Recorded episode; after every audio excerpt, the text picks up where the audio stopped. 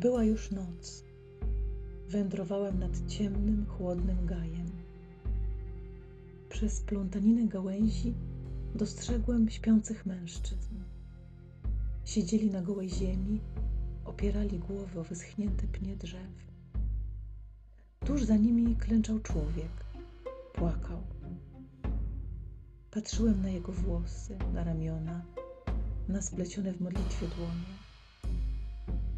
Pewnej chwili spojrzał w górę, wyrzucając z siebie jedną potężną modlitwę. Chcę dalej żyć, chodzić po piaszczystych wzgórzach, ale jeśli ścieżka do ciebie jest inna, pójdę nią do końca. Patrzył nieruchomo w niebo i przez tę jedną krótką chwilę zobaczyłem w jego twarzy zmęczenie każdego człowieka, który nocą szuka odpowiedzi, który przestał rozumieć, nie ma siły ani domu, ani pewności jutra. Pierwszą jabłoń, pustynię, nuty melodii bez słów, tęsknotę każdego serca.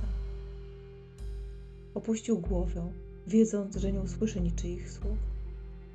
Zostały wypowiedziane już dawno i zapisane na kartach Wielkiej Księgi.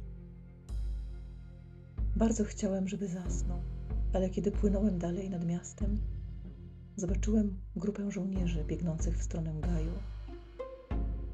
Ich ścieżka była wyrysowana tą samą dłonią, która zawiesiła mnie na nieboskłonie.